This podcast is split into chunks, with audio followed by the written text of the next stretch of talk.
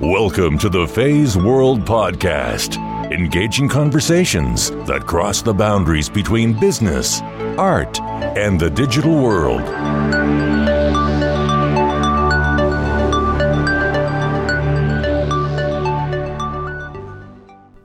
Hi everyone, this is Fei Wu from Feisworld Podcast, a platform dedicated to sung and unsung heroes among us and have stories told by themselves in the most authentic way possible. Today, I would like all of you to meet Jordan Harbinger. He is the host for an iTunes Top 50 podcast called The Art of Charm a show and in person training that teach you to become more charismatic in any situation, master your career by becoming a super connector, and revamp your love life and intimate relationships with confidence. The Art of Charm podcast receives over 2 million downloads per month, with over 440 episodes featuring guests such as Tim Ferriss, Seth Godin, Ramit Sethi, and Noah Kagan. The Art of Charm week long residential bootcamp offers in person training. It is currently only open to men, and Jordan explains in details during our conversation on why he needs to separate men and women. I thought his answers were absolutely fascinating. Jordan is already a very public figure, as you can imagine, so I guess he's more of a sung hero on Feisworld Podcast. Why do we choose to have Jordan join us? I wanted to know and learn how Jordan deals with negative feedback or even hate mails. Spotting valid feedback has been a skill set that I've been developing for, you know, my, we've all been developing, hopefully, for our whole lives. And it's really, really crucial. And it's something that most of us never even think about. Seconds into our conversation, I felt so comfortable talking to Jordan, even though we had never met before or had a single conversation. I immediately open up about my own insecurities sometimes, interviewing guests that are communication experts, while I couldn't string two words together. Jordan responded with similar experiences he had with his world famous guests. He taught me an important lesson I will never forget and have been sharing with many others ever since.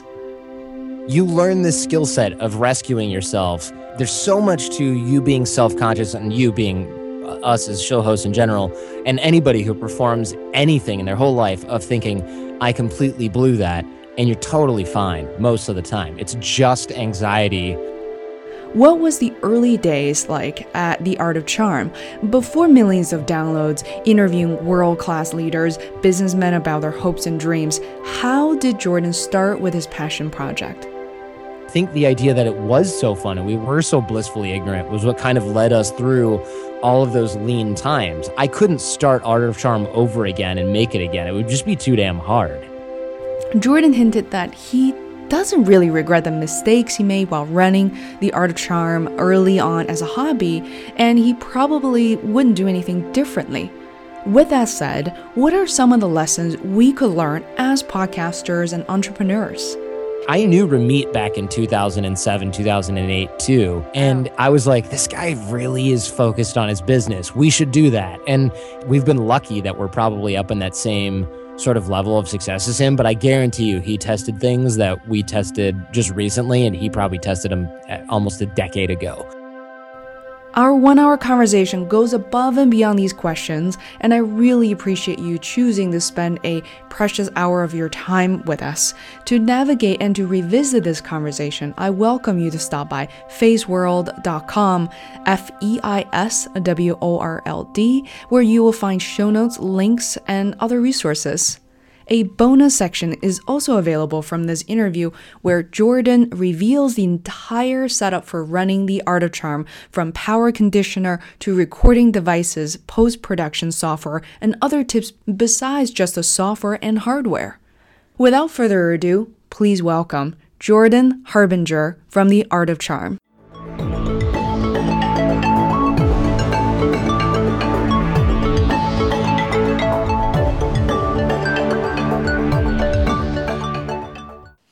Your show is very authentic. And I actually went around the office today.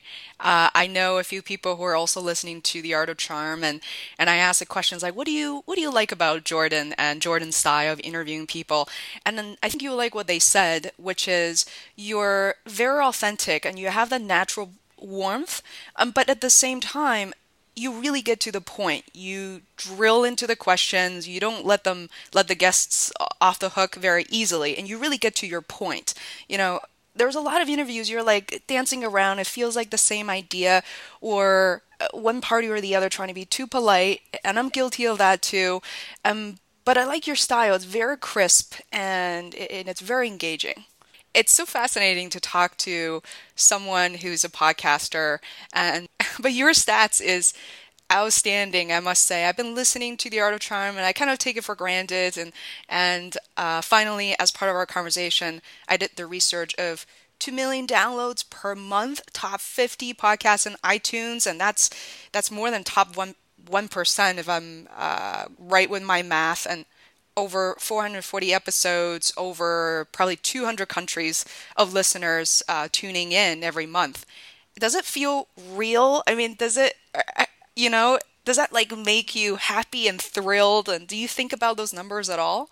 I do, but here's the thing, and I don't know if it's just me not being super amazing at math, read bad at math, but I can't wrap my mind around the numbers that much. So I find myself being like, oh, 90,000 people downloaded that. That's a lot compared to maybe another episode that only got 80,000. But I try to I try to think about college football games. I'm not a football or sports fan by any means, but I remember going to Michigan Stadium a decade plus ago when I was in college and they're like, "Today there's 110,000 people watching." And I'm like, "Okay, so if this is 110,000 people and this episode got 90 or 100,000 downloads, basically a whole stadium like this at some point downloaded this episode of the show. But then it still doesn't really click in because some of those those people are so far away from you that even that, you know, you're in the middle of all that, you kind of don't really you don't really feel it or you, you maybe even you feel the energy is a huge stadium, but it you don't think I don't ever think like, wow, basically I'm talking to this whole stadium full of people. I mean, I fully realize there's people on their phone that are like, ah, click and they ever listen to anything or they're like i'll stream this and then they forget or or whatever. And and also it's also really easy to look at some of my colleagues and friends who are they have a youtube channel and they have like a million subscribers and you've got to kind of parse it out because a, a podcast download is different than a youtube subscriber which is different than a youtube view which is different than a radio listener which is different than a someone who bought something from you or a Facebook like like there's all these different metrics and they don't mean anything. So for me, I'm proud of what we've done. I would love to, you know, 5x my audience over the next 5 years if that's something that's possible or 10x it over the next decade or less. But it it's all just kind of after a certain point after a few thousand people, you're just kind of like, I, I don't really know. Because you can go to a bar or a club or an event with a thousand people and you're like, man, it's so crowded in here. The line for the bathroom is enormous. But after that, it's just a, it's just, it's like Greek counting where it was anything over, I think, a thousand back in ancient Greece, they just said infinite because they're like, nah, there's no point in counting this. And that's kind of how it feels with, with podcasting. Don't get me wrong. Uh, when I'm trying to pay my mortgage, I'm like, oh, thank goodness we have all these really cool fans and listeners and downloads, and we can, you know, tell HostGator that they need to pay us this much money this year. That's great, and and that's cool. And I I try constantly to separate the number from the person. So I, I reply, I don't know if you know this, but I reply to all my email, like everything that comes in, mm-hmm. unless it's absolutely patently ridiculous and insulting or something like that. I will reply to just about everything, which is thousands of messages every month. And that is that's the struggle. Not wrapping your mind around how many people are listening but trying to get to everybody so that they don't feel like you don't give a crap. And that's mm-hmm. that's kind of like my unrealistic fear is that people will be like oh you know you don't even care. You're just you're mm. just not even checking your email. So I might reply and I might be pretty short, or I might send somebody a shortcut to something that they're looking for that's pre-scripted. But I, I'm there typing all of those emails. There's not somebody pretending to be me. There's not somebody in Bangladesh. And, and I find it kind of insulting because some people will be like, oh, whatever, your stupid virtual assistant, you know, wrote me back. I'm like, that was me first of all, that was me, and and second of all, you know, who who entitled you to a reply? This is something that I do kind of for me and for the the show fans, but man, no good deeds sometimes. You know what I mean? That just shows again you're you're up there, and you know I have never received any hate mails yet. Some people might have some something negative to say. You're being too nice, and all women podcasters are too nice, and um, but it just shows. And when people does start replying with such negative feedback, and I think I think both Ramit Sethi and James Altucher went in miles on talking about like you know people were threatening James to like, you know, to kill him or something, some crazy stuff going on. And I really personally still can't believe there are people out there. And then I'm glad that they're not really impacting you. You can just like filter them out. Yeah, I mean, I get stupid emails like that a lot, and I'll get people that are like, "You're just a scammer," and I'm like, "Well, all right." You know, at first it used to be like, "Oh my god, how dare you!" But the last several years, I just kind of think of, okay, what's this person really dealing with in their, I you know, it's a compassion exercise, really. What's this person dealing with in their life where somebody who's been around for a, almost a decade now, this is the ninth year of the show as of January 2016 and been running programs that are life changing, that have really good reviews, that have a really strong alumni network of people who've graduated that still participate in helping other people who've just recently graduated from our live programs and have had listeners for who've been listening for nine of those years that still write in all the time and tweet and Facebook. It's like, who's this random person who all of that evidence aside is still like this is a scam. I mean where have they been burned and why is their self-esteem so low that anything that looks like it can help them they mm-hmm. just immediately dismiss as that? And and i just feel bad for people like that because the the to put it bluntly it's such a loser mindset that i just feel like wow this person's life must really kind of suck and i'm really glad that they're that that's not me. Because it's what's that expression but for the grace of god go i where you see somebody who's really down on their luck and you're mm-hmm. like wow that could totally be me except for cosmic coincidence that made me start podcasting and slash be born in the united states and have great parents i mean all of those things are are luck really they're just you know luck of the draw. So I try to bear that in mind when people are like, "I'll kill you. You you're such a bad person." I'm like, "Yo, real reality check. I run a podcast that has a blog element. Like, what have I done to you that could possibly elicit that reaction? And then I have to kind of gut check myself and go, okay, nothing. All right, dismiss. Not not relevant to my life. Let this person go pick on somebody else on, you know, blog comments or YouTube and just leave it alone. You might like this because I know we all get very angry thinking about that these people exist and you know you're you're doing service not only to men clearly in this case you know i as a woman i'm impacted in such a positive way i've directed a lot of my guy friends to listen to your podcast as well but you might like this saying uh, i don't remember the source of it saying you know they're famous people or people who have done something become statues and pigeons will shit on statues so you have to make a choice do you want to be a statue do you want to be a pigeon I love that. I've never heard that, but that's amazing. I love it. So, so true. Yeah, it's so true. I mean, you know, it's it's hard because at some point I never thought of myself as artistic or creative at all. And and sometimes when people say like, "Oh, this is this or you're you're supposed to be that, you're some kind of like artistic or creative person," I still have trouble sort of swallowing that identity. Um, but I will say that I definitely get offended like an artist and sensitive like an artist because people will write back and they'll be like, "Hey." Uh, even even if uh, even if it's not offensive, I take things really personally. Sometimes, if the feedback is structured really well, and I don't necessarily mean that in a negative way. Maybe I should say take it to heart because people will say, "Hey, look, I'm an audio engineer, and you've got this thing is driving me friggin' crazy." And the good part is, I take that feedback and submit it to our own engineers, and they go, "Oh yeah, you know, this guy's right," or "That guy doesn't know what the heck he's talking about," and it makes the show better because people can give feedback and it can be really valuable. But I, I will also say that it took me years to realize that 95% of feedback is super uneducated and has absolutely nothing to do with making your show better, at least not for the audience. It has to do with other people's insecurities. And that's true across the whole spectrum of life in my experience where somebody will say something like, I, I, literally got this email a couple weeks ago. Hey, you should do another version of your podcast that's only like 10 minutes long and just has the important stuff so we don't have to listen to all the other crap that you're talking about.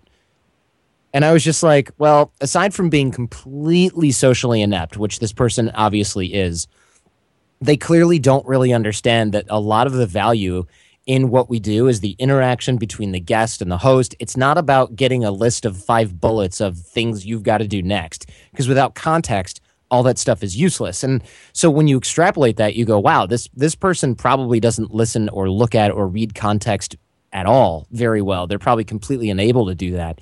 And so this is probably hurting them throughout their whole life. So don't change I'm not going to change the show and make it 10 minutes long. And just for this one person it doesn't make sense to do that. And so you really have to take feedback again in context, which is impossible to do in an email. So if somebody says, Look, I've been listening to your show for nine years, here's what I love. By the way, I would love to see more of X, Y, and Z. That's great feedback. This person knows me better than most of my friends probably at this point, right? They've been listening for so long. The, the guy who goes, I found your show last week. I really want to hear more podcasts about insert ridiculous topic that's been covered 87 times 7 years ago. They didn't even search the website. That's not really feedback. And that that's the same thing in your life where you know your your your boss might say look you've been here for 3 years. I would love to see more of this. Take on a leadership role. That's great feedback. The person you went out on one date with and they were like you're too short. That's not feedback. That's their own weird thing coming into play don't listen to that. You can't get taller anyway. But there there'll be tons of totally invalid feedback and spotting valid feedback has been a skill set that I've been developing for, you know, my, we've all been developing hopefully for our whole lives. And it's really, really crucial. And it's something that most of us never even think about. We either take all of it or we reject it because our ego says, screw you, I'm you should like me the way I am, which is also a crappy fixed mindset. It's funny, I, you know, had lunch with a coworker today, and this is precisely what we are talking about. But, you know, there are young people and older people included, but like a lot of us don't deal with negative feedback you know, uh, in front of our families. We're certainly not at work uh, oftentimes because we're trying to create this harmony and we're all trying to be a little more conservative, a little careful with what we say. But I think you're in, you and me gradually kind of into that public space. And I really still feel crazy and kind of insecure and i'm so comfortable talking to you which is the feeling i haven't had um, interviewing some of the other uh, guests who I've never met before. I get nervous. I get this like weird and stupid rush of saying, I'm not worthy. You know, these are professional, and they truly are professional communicators. And I couldn't put two words together and overanalyzing myself. And so I'm so glad you're saying this because I think it's in addition to sort of the outside force and what other people are telling you, but at the same time, internally with me, uh, leaving an interview saying, "Oh, that person was great, and I, I was a hot mess," and then when I during post production, it's like, "Oh, I wasn't so bad," you know? Yeah. Oh yeah, doing giving yourself feedback in the moment is not a good idea. I. I've got a producer that's with me live on every show that I record. His name's Jason. You probably have heard of him a million times because I thank him at the end of every show. And there's many, there are many times where we have a back channel where we can communicate. There are many times where I'm like, "Am I blowing this or what?" And he's like, "No, it's fine." Or I'm like, "Oh, is it just me or is am I totally unprepared and I completely?" And he'll be like, "No, it's fine. It's totally unnoticeable." Sometimes he's lying to make me feel better, but most of the time he's like, "No, the episode turned out really well." And I'm like, everyone can tell I'm hungover. It's like that first time you you tried pot in college and you're like, everyone knows I'm high, and everyone's like, no one knows you're high except you keep talking about it. That's kind of how I feel on my show. I don't smoke marijuana. I haven't smoked probably for 15 or 20 years now. It's a one time thing in college, but I will tell you, I still get paranoid that I'm blowing it in the middle of a show. And yeah, absolutely. You know, if I really blow it, it gets cut out. But I will tell you, it's been you learn this skill set of rescuing yourself and sometimes sometimes I'll I'll pull something out of thin air and I will at the end of the show Jason will go I can't believe you just came up. Were you thinking of that as you went along and I'm like, "Yeah, I can't believe it." And that just comes with practice. But but I will say there's so much about there's so much to you being self-conscious and you being uh, us as show hosts in general and anybody who performs anything in their whole life of thinking I completely blew that and you're totally fine most of the time. It's just anxiety triggering it like a hyper critical feedback loop that makes it the worst. And and I will I'll cap it with this. A lot of times when you interview professional communicators, I'll say some of the worst shows that I've ever done have been with people who supposedly teach communication skills. And I think the reason there's a lot of context there too, speaking of context, that people who claim to be amazing communication experts, a lot of times they're so unaware of themselves not aware of themselves, unaware of themselves, that they don't realize they're actually really bad communicators. So they're so confident. This is like that Dunning Kruger effect. Have you ever heard of that? They just they don't know how bad they are, so they just assume I'm so good at this. Why do other people find this hard? And they'll come on the show and they'll talk over you and they won't have any valid points and they'll make a joke and they'll laugh at their own joke and they'll just keep moving and it's like you're not even there and you think, "Oh, I get it."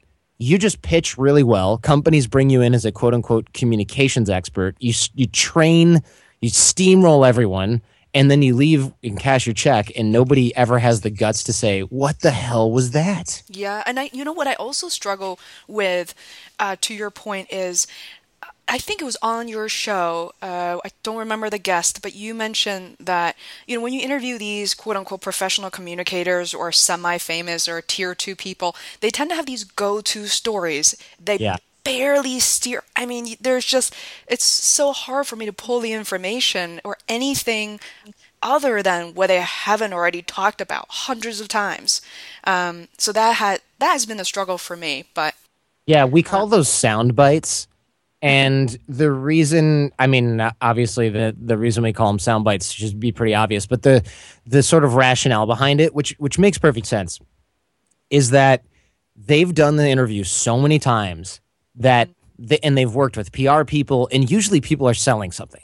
So yeah. for me, it's actually pretty easy because when I'm on podcasts or radio, I'm just like, hey, go listen to The Art of Charm. I don't have to say there's over 500 hours of this and that and the other. Like, I, no one it's it's not really a great way to do it, and it, again, it's really uh, inauthentic. But if your whole ROI, your whole return on investment is that you're going to sell a couple copies of your book, you just won't shut the hell up about your book. So these people all have sound bites like, Oh, I'm glad you asked that, Fei, because in my book, in chapter 17, entitled Giving Sound Bites on Air, I discuss seven major points, and I'll give you the first three, and the rest you can find in my book at feisworldpodcast.com. It's just like, ugh, God's sake, this is awful. And um, one of the tactics that I have for getting, if you're interested, for getting mm-hmm. rid of people's sound bites is I always book 90 minute show slots. But you'll notice The Art of Charm is only about 45, 50 minutes long. And that includes with advertisements and with the intro and with the close that we don't record during the, the booking with the guest. And the reason is because there are people, especially the more well known folks, the authors and the performers, those people what we'll do is we'll just let them talk for the first 30 minutes or so, which is well over the average interview length that these people are used to for their little radio and maybe TV sound bites. And after 30, 40 minutes, they're tired.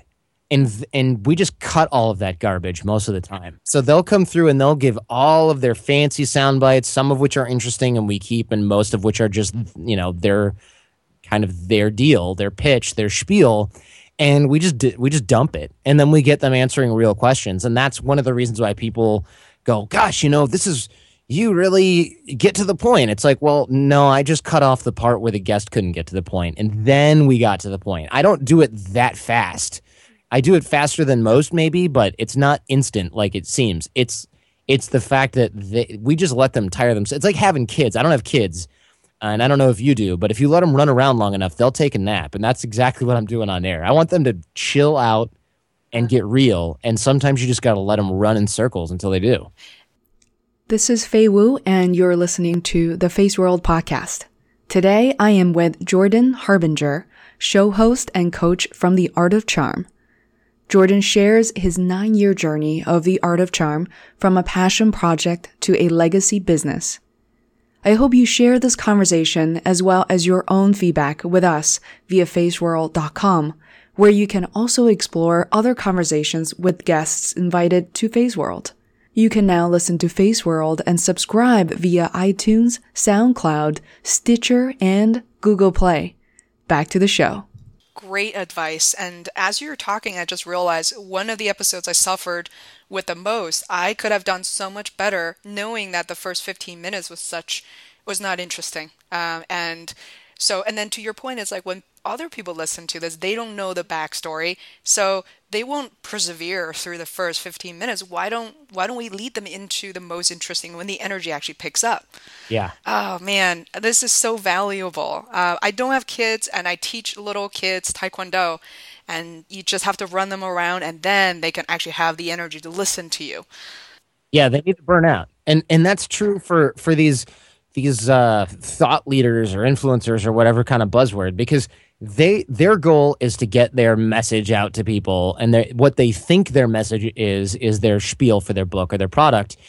Our goal is different. Our goal is to get a good interview and a good show and to really get kind of something that they haven't talked about much that they're really good at. Most of which mainstream media that they've done in the past isn't interested in anyway.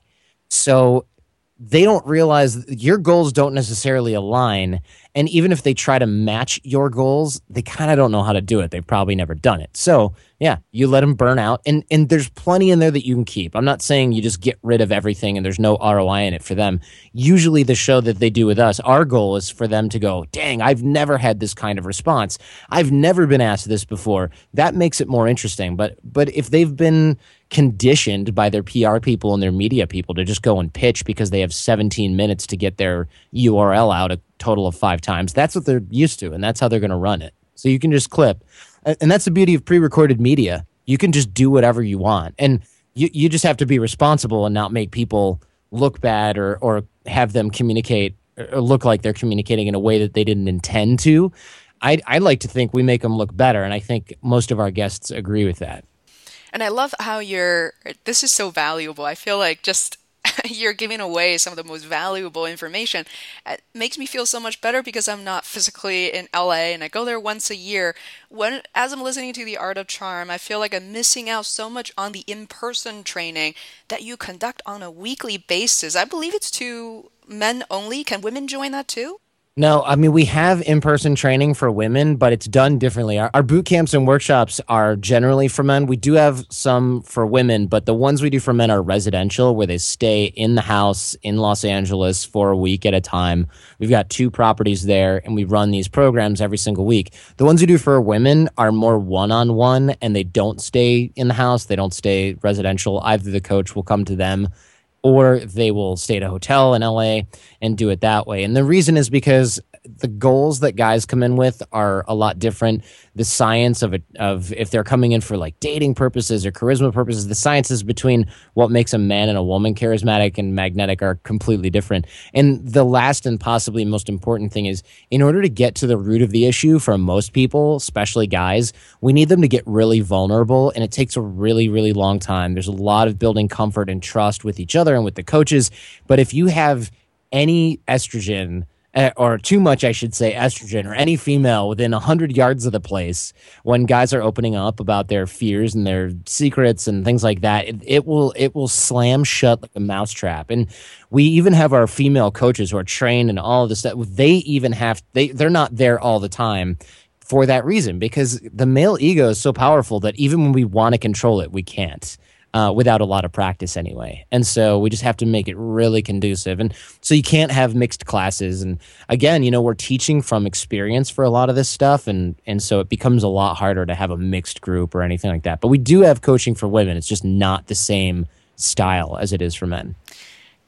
It's so magical for you to be in the middle of all this, to observe, absorb, and and being able to talk about it you know, is there anything you learned about yourself? I mean, were you surprised by how difficult it is for men to be vulnerable, or you kind of were you kind of prepared for that? I guess. Um, we were kind of prepared for it because we were the same way, right? It took us years to. It it took us years to get there. And so I, I definitely understand. I don't think like, oh, these guys can't be vulnerable. That's so weird. It's like, yeah, these guys can't be vulnerable because it's really hard. And so we just make it really comfortable, really, really comfortable. You know, we don't ask people to divulge crazy stuff the first day they get there. Most guys will.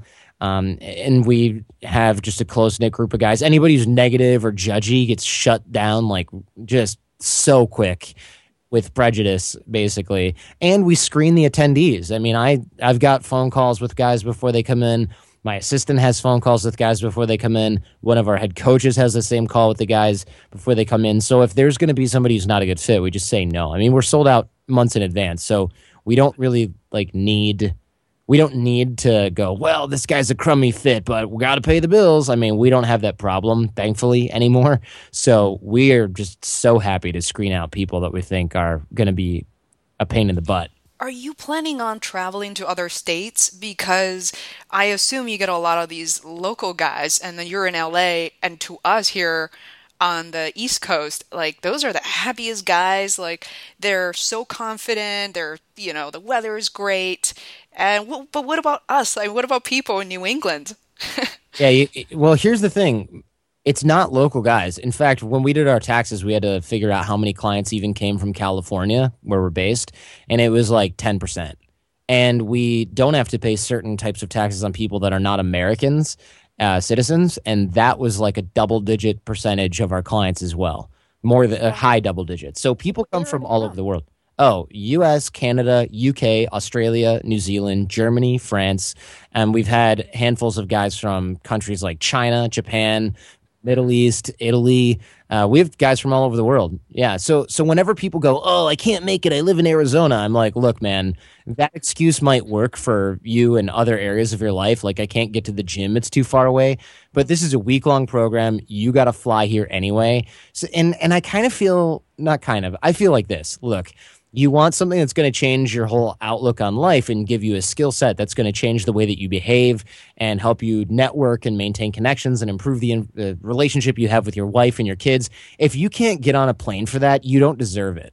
And in fact, if you won't get on a plane for that, I know you're full of crap anyway about making big changes because successful people will fly to the other side of the globe to go to a conference, meet the right people, do the right kind of training. Somebody who makes an excuse that they've got to get in the car for five hours or drive to the airport and spend a couple hundred bucks to get here, those that's a loser mindset. And and I'm not saying everybody who thinks that way is a loser, but what I am saying is if things like that stop you from succeeding, wow. I mean, that's just such a low obstacle. It's legal, safe, and and easy to travel across the United States slash the globe these days. So when people make excuses about why they can't do it or oh, I can't get the time off work, I know it's baloney. And I know it's just the same excuse they tell themselves for why they can't do other things. It's just one of a billion excuses that control that person's life. And at, at some level, I feel bad for them, but not bad enough to try to really convince them of it because I got other people who can't wait to get here.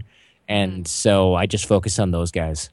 It totally self selected. And I, it's so funny, I had no intention of, of, I didn't realize how interested I am in this program. So now I learned that these guys are coming from all over the world. I, I I will conclude with my final question, but what is it like to have a single program and approach while you have such different, huge diversity of men speaking not only different languages, but also cultural background? I mean, Asia, Europe. Eh, you know, how do you, how do you tailor your program to everybody in, in the classroom?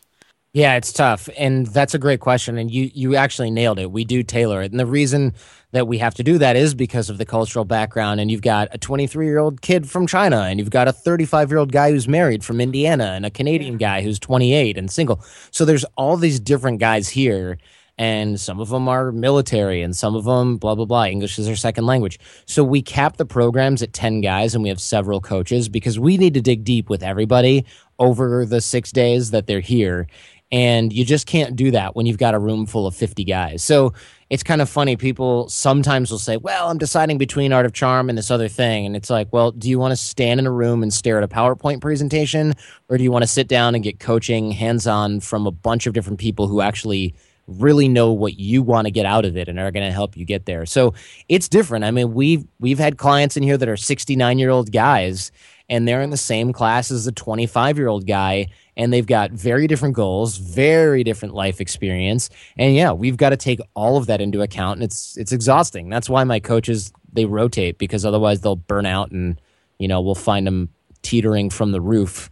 if, if we made them work four weeks in a row because it's it's a tough job and and we just we put everything into our clients and our students so you're right it's it's got to be tailored it's no easy task and it's something that we work on with every single group of guys that's beautiful. And thanks for sharing the stories. But if you don't mind, I'm going to jump around because I am really interested in learning more about you. In particular, there's one thing I've been contemplating recently is not sure who said this again, but um, people are saying when you talk to entrepreneurs, creators such as yourself, um, I want to ask you the question of what were you like when you were a 10 year old boy, and what are some of the dreams and wishes you had um, back then?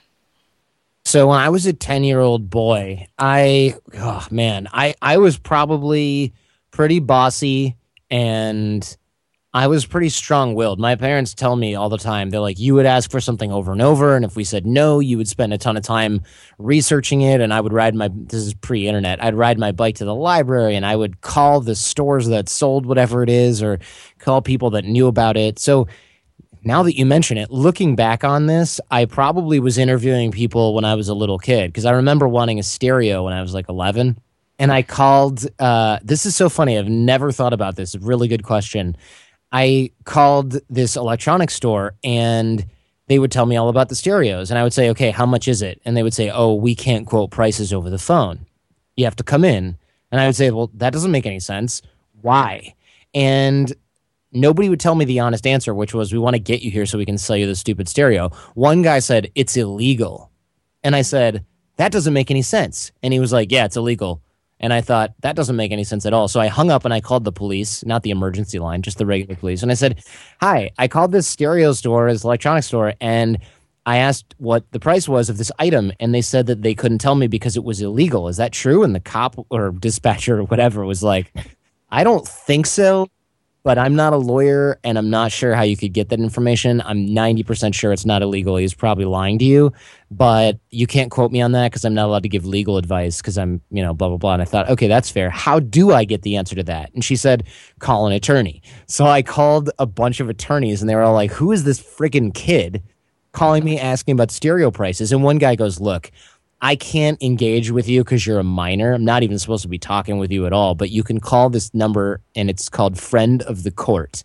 And basically, what this is, now that I'm an attorney, I know what this is. It's basically like legal aid for people that are poor, like indigent, or, you know, unaccom- just people who have nowhere else to go and they need legal resources. And this is like a pro bono legal thing. So I'm calling Friend of the Court and I'm leaving voicemails. I finally get a hold of somebody and they're like, look, I don't know why you really need to know the answer to this, but it's not illegal. That person was just lying to you. And I got the answer and I called the electronics store back and I got the same guy. And I said, by the way, it's not illegal, so you can tell me the price. And he hung up on me. Oh, this is the this is the funniest story. And the reason for me to ask that question without telling you why I did is because, uh, according to research, but who cares, is that the the dreams and things we did and the mode we were in when we were right around 10 years old is basically what shaped us into who we are today. And, you know, unfortunately, a lot of this is somehow, if you look at people working in law firms, financial services, and they tell you, you know what, my life is totally different. This is not how I am. I'm just putting a show here. Um, you know, I feel like oftentimes I have to, you really have to peel through the layers to really get to who people truly are. But based on that story, I realize I, am not surprised at all how you started, uh, founded Art of Charm, because that, that is who you are, and try to get to the bottom. And I, I love how you kind of is very inquisitive and you ask questions, and, and especially when the guest is kind of contradicting himself or herself, you're like, could you explain that one more? Why is that exactly? You know, and I love it. Well, I, I appreciate that. It's funny because I did want to be a talk show host when I was like eight years old, and I bought the parts for this transmitter that would transmit to the radio. And um, one of the guys at Radio Shack, which like doesn't exist anymore, he goes, "Look, if you build this, it's not going to go very far. So you're not really going to be able to be kind of like the DJ for your neighborhood, which is I know what you want to do because I was there soldering things together, and this cool guy who was probably like 19 was helping me do it because nobody knew how to solder anything in my house, even though my dad was a mechanical engineer. And um, and so I, I said, well, how can I make it more powerful? And he goes, well, you would need what's called a high gain antenna.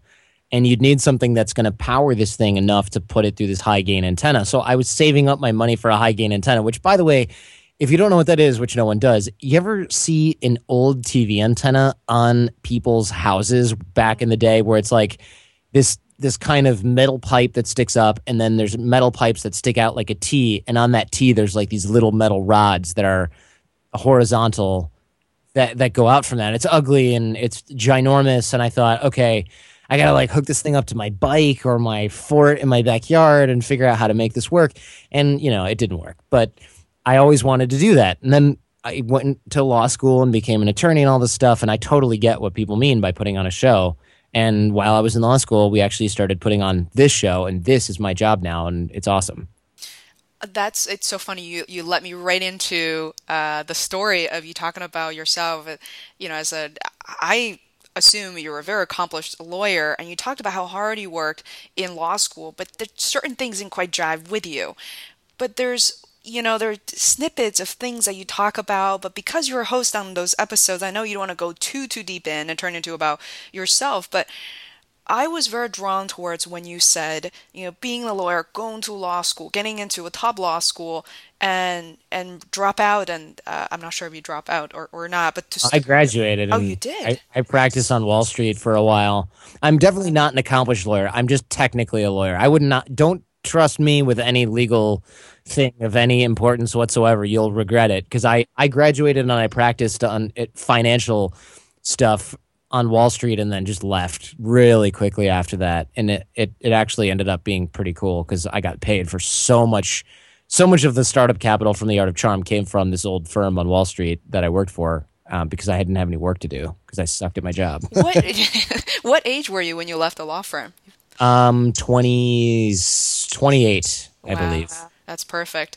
Um, and then you start talking about the first few years of living in New York, if I remember correctly, Manhattan, and start. This is the very beginning of the Art of Charm, and you talked about something like ten, twenty thousand dollars per year of income, and that was you didn't use the word suffocating, but I mean, what was that period of time like, and how did you persevere through that and prepare yourself to see the light at, at the end of the tunnel?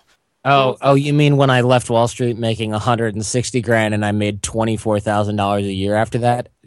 Um, yeah, you know, I had savings, so that was awesome. That was great because I basically didn't have to take that much of a ding in lifestyle.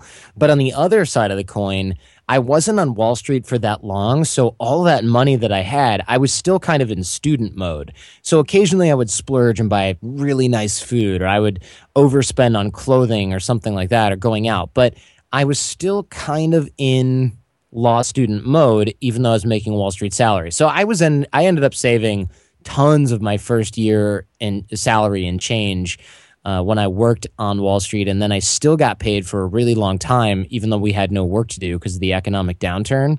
And I still made full salary then. So the amount of money that I spent wasn't $24,000. I mean, it was, but I was able to kind of not care, I guess, because it, it, it didn't matter as long as I had a roof over my head that I had to go and eat cheap food or that I couldn't afford that much in, by way of going out. And also at that point, we'd really been leveraging that art of charm skill set. So we never paid for drinks and we never paid to get in anywhere and stuff like that. We basically just paid for taxis and you know our bills were paid for by the company at that point. So we didn't.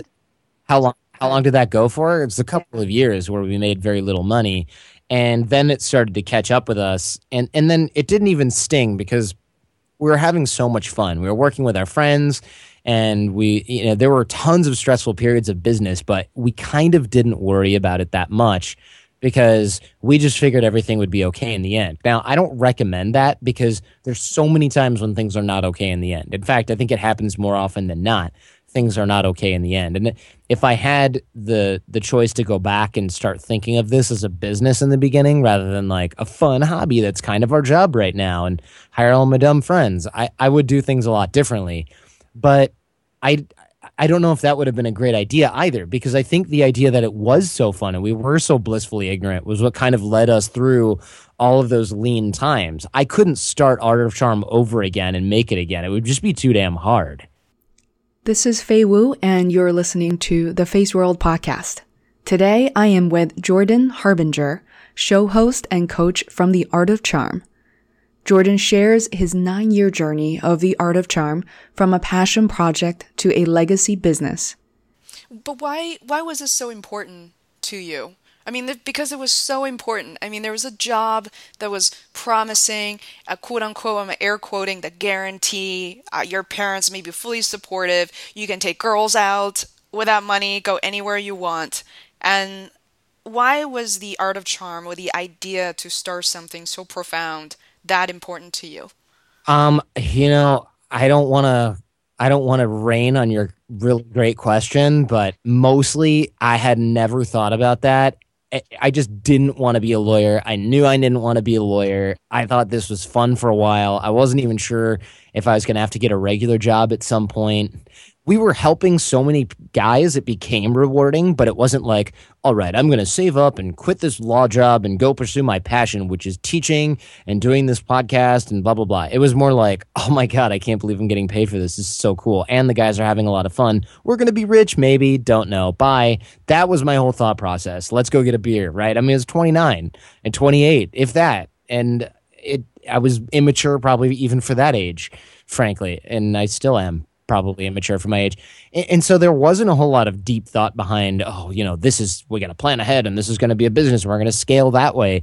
That whole mindset, that whole, that's kind of a Silicon Valley thing that's trendy now where people think, all right, implementation, scaling, automation, these different phases of business, that stuff, nobody thought about that. Nobody was talking about that back then. There wasn't passive income. There still isn't, but there wasn't passive income then. It wasn't trendy.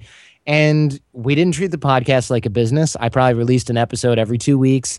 I did it in whatever room I could with the microphones that I had, and we were drinking the whole time. And then guys would show up for their boot camp, and then we would use that money to to pay for things that we needed. I mean, we weren't we were we were not planning ahead. We were not thinking this is some sort of undeniable passion. And it just kind of became that way because we're like, wow, this is so rewarding. And also, we know what we're doing now. And hey, you know, now it's more profitable than it was. But it, for years, we just never gave it a second thought. It was a it was a hobby business, and that was not a good way to start off with a bang. But I also think it was probably the only way that we were going to be able to make it. Because bear in mind, we weren't selling a better what's that what's that stupid enough? We weren't selling a better widget. We were making up a training program that didn't exist before that we had created that we were constantly improving. And so we were not thinking like we're going to retire at age 40. I mean, that was not in the cards. This was let's kill time until we figure out what else everybody's going to do. So, not that it's important to look back and say we want to change change X, Y, and Z, but if there were a couple of things you would do differently, uh, you know, if you were to start over again, what would that be?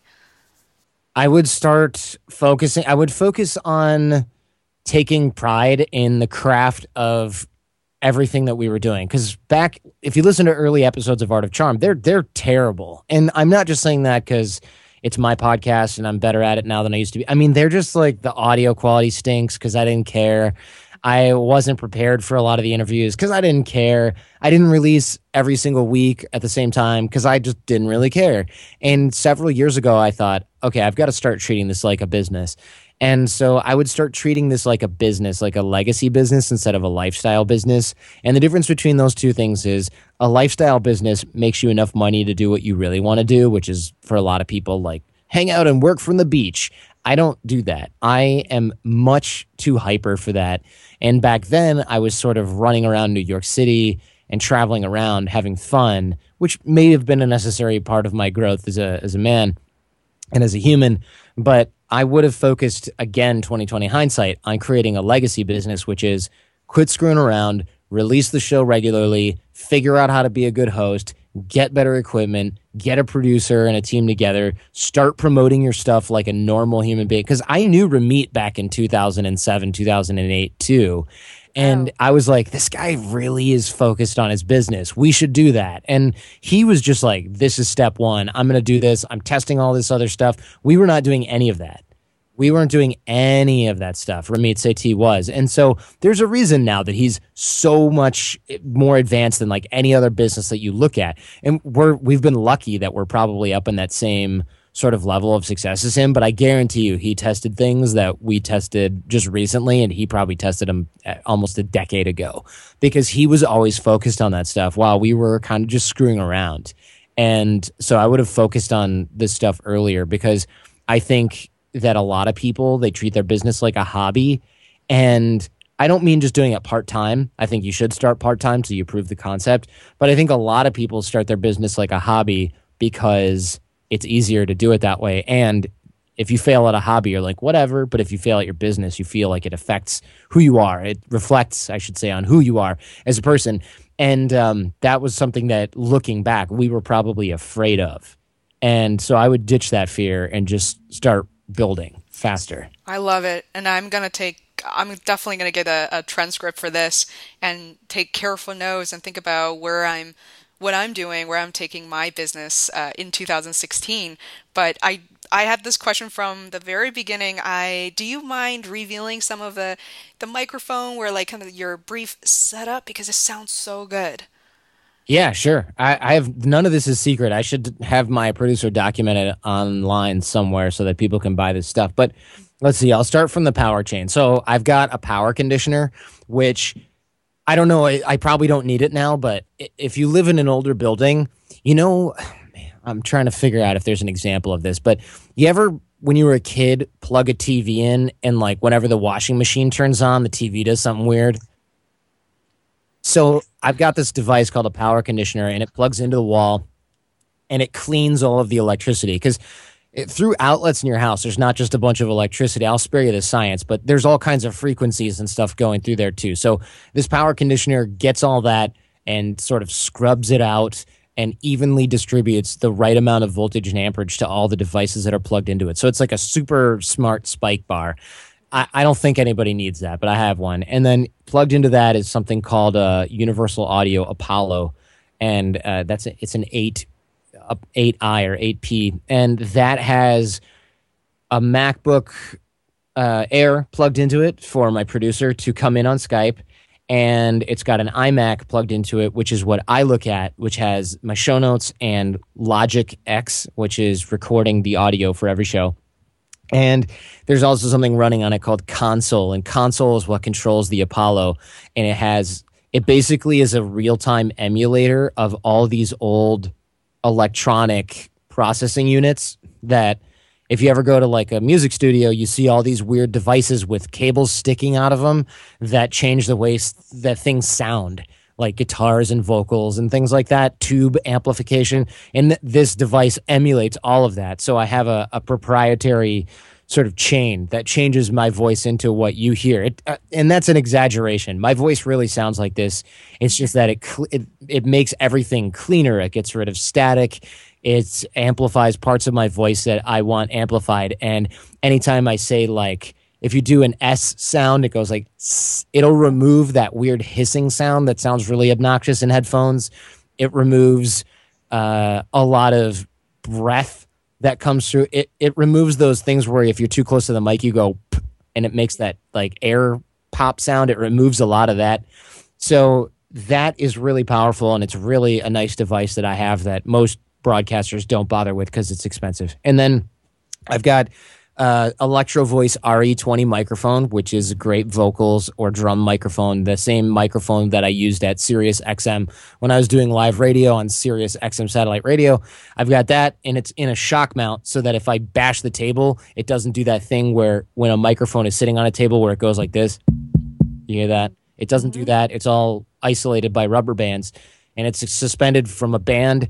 And I invested in really nice cables so that there's no static from crummy uh, parts or interference because cables are basically antennas that pick up everything in the air. So I got really nice handmade, isolated, and insulated cables from Japan that I plug my microphone into the Apollo. And I've got a mute switch so that if I cough, I can push it and it doesn't go into the microphone and everybody's got to cut that out.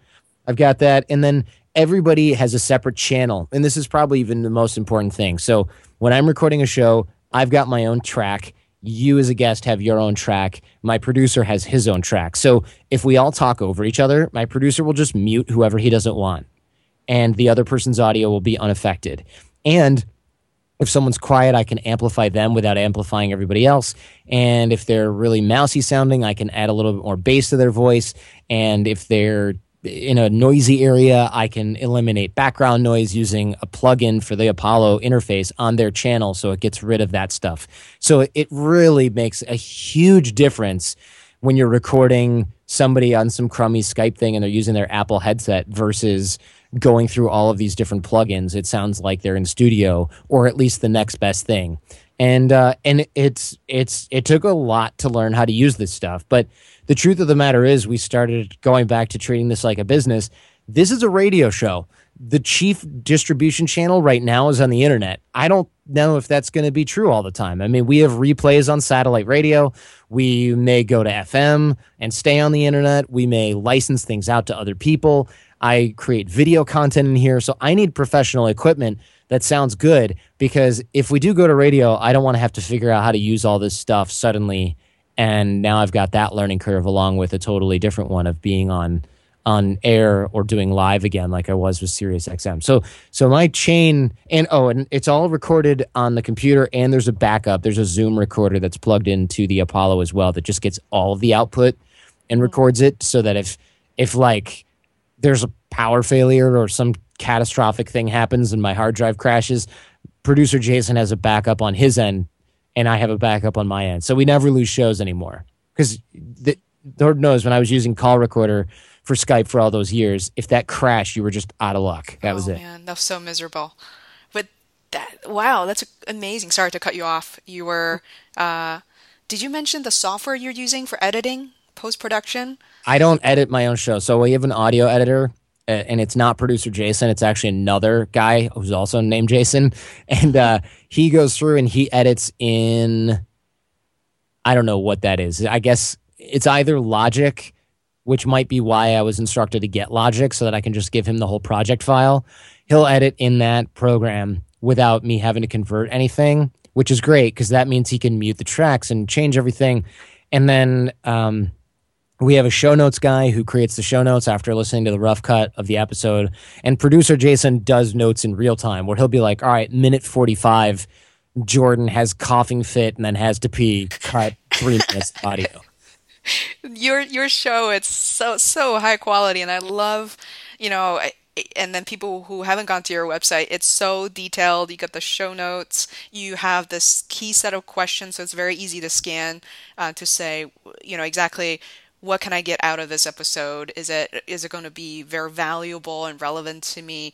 Um, so you know, most shows are so like you said, uh, the show notes are non-existing and the their grammar mistakes. I mean, it's a hot mess for a lot of podcasters out there. So. Yeah, it's um.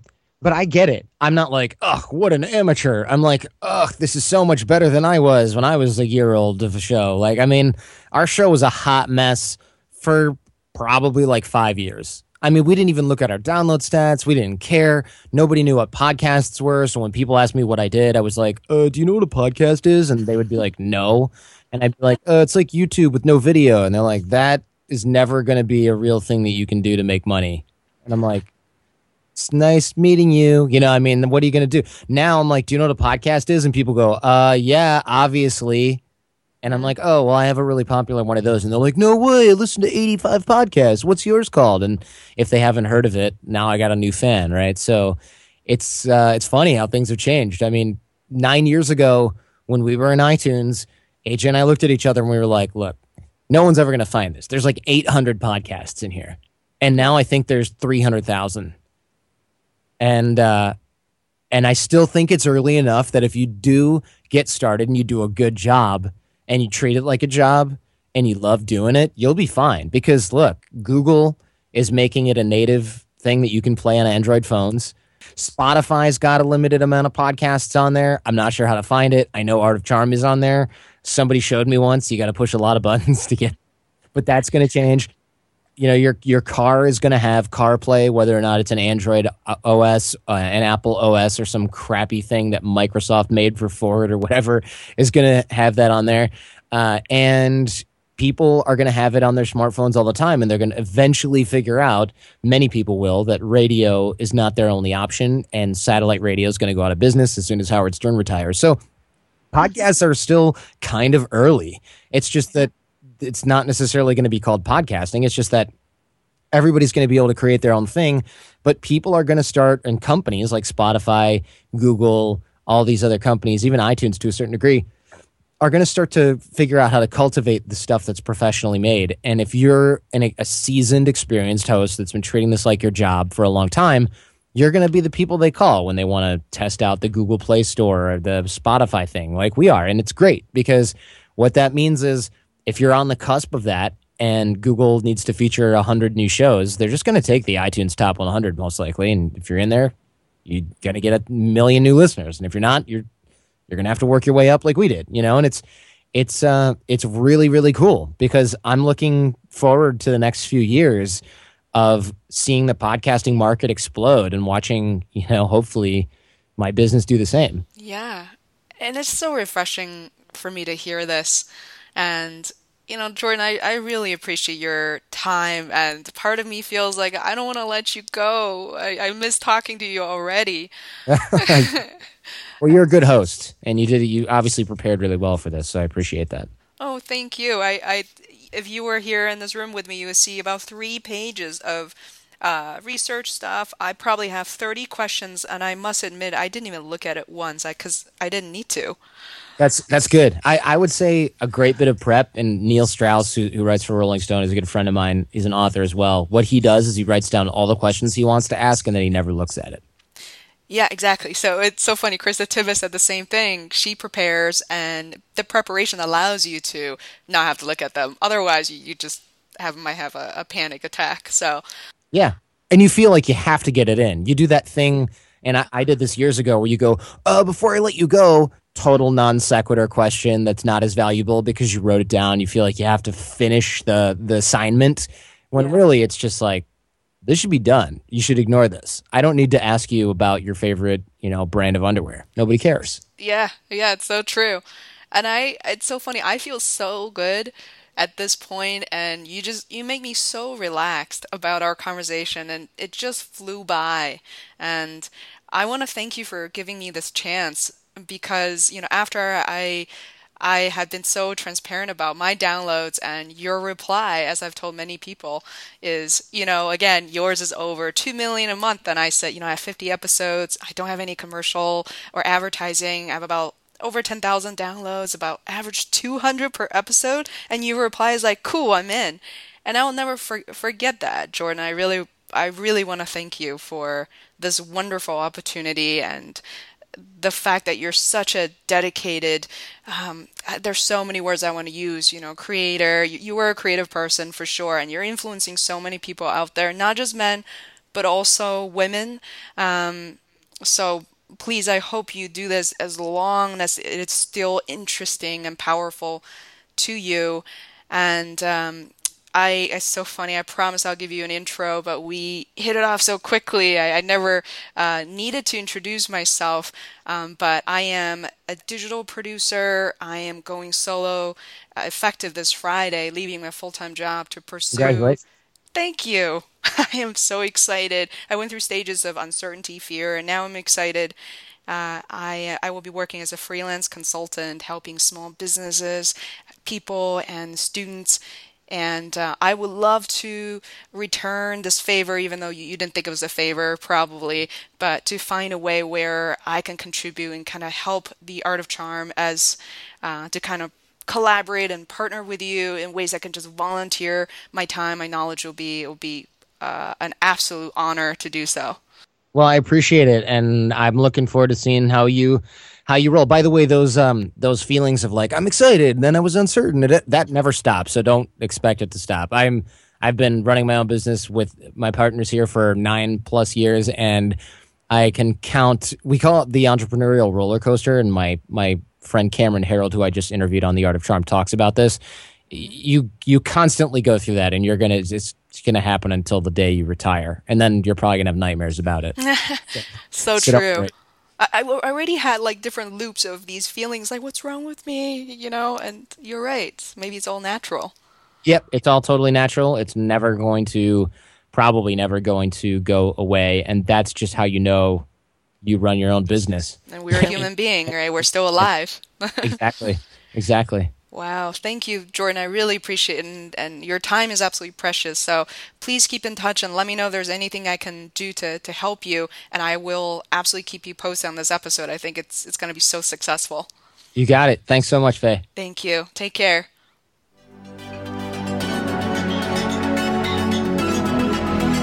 To listen to more episodes of the Feisworld podcast, please subscribe on iTunes or visit feisworld.com. That is F E I S W O R L D, where you can find show notes, links, other tools, and resources. You can also follow me on Twitter at Feisworld. Until next time, thanks for listening.